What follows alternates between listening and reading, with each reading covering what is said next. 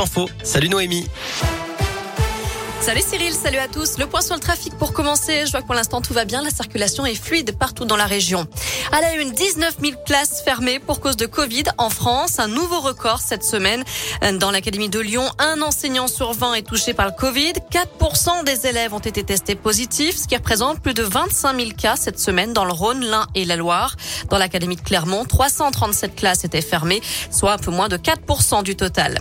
Un couple de la banlieue de Lyon mis en examen pour avoir édité un millier de faux passes sanitaires. Pour y parvenir, il avait piraté le compte d'une infirmière en Gironde. Le couple a été interpellé mardi après six mois d'enquête. L'homme a été placé en détention provisoire. La femme est sous contrôle judiciaire. Au moment de la perquisition du domicile, les gendarmes ont aussi saisi une arme de poing, 9000 euros en liquide et une vingtaine de téléphones portables. La Haute-Loire sous l'œil des caméras aujourd'hui avec ses retrouvailles orchestrées entre Valérie Pécresse et Laurent Vauquier. Après leur désaccord affiché ces dernières années, le président de la région Auvergne-Rhône-Alpes reçoit la candidate Les Républicains à la présidentielle pour jouer la carte de l'unité. Il visite la maison de santé de Dunière sur le thème de la ruralité. Ils sont attendus aussi en début d'après-midi au Puy-en-Velay, notamment à l'hôtel des Lumières et la cathédrale, avant de participer à une réunion publique salle Jeanne d'Arc aux alentours de 15 heures.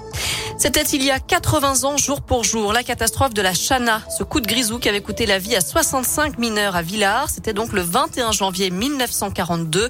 Des commémorations sont prévues à partir de 17h ce soir en présence notamment de descendants de victimes, du maire de Saint-Étienne, Gaël Perdriau, ou encore de la préfète de la Loire, Catherine Séguin. On passe au sport. En foot, c'est l'événement aujourd'hui, le 124e derby de l'histoire ce soir entre Lyon et l'AS Saint-Etienne. Un derby dans un stade presque vide puisqu'il n'y aura que 5000 spectateurs à l'OL Stadium. Aucun Stéphanois. Les supporters des Verts sont interdits de déplacement. OL ASS, c'est ce soir à 21h à Dessine. Les Verts qui accueillent une nouvelle recrue, le défenseur central Joris Gnagnon rejoint l'AS Saint-Etienne jusqu'à la fin de la saison. Il était libre depuis la fin de son contrat avec le Séville FC en septembre dernier.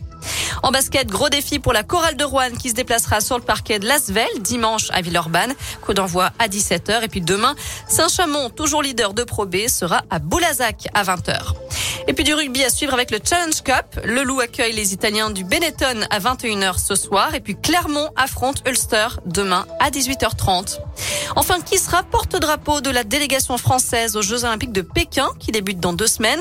Il y a cinq candidats en lice. Le duo de patineurs clermontois Gabriela Papadakis et Guillaume Cizeron.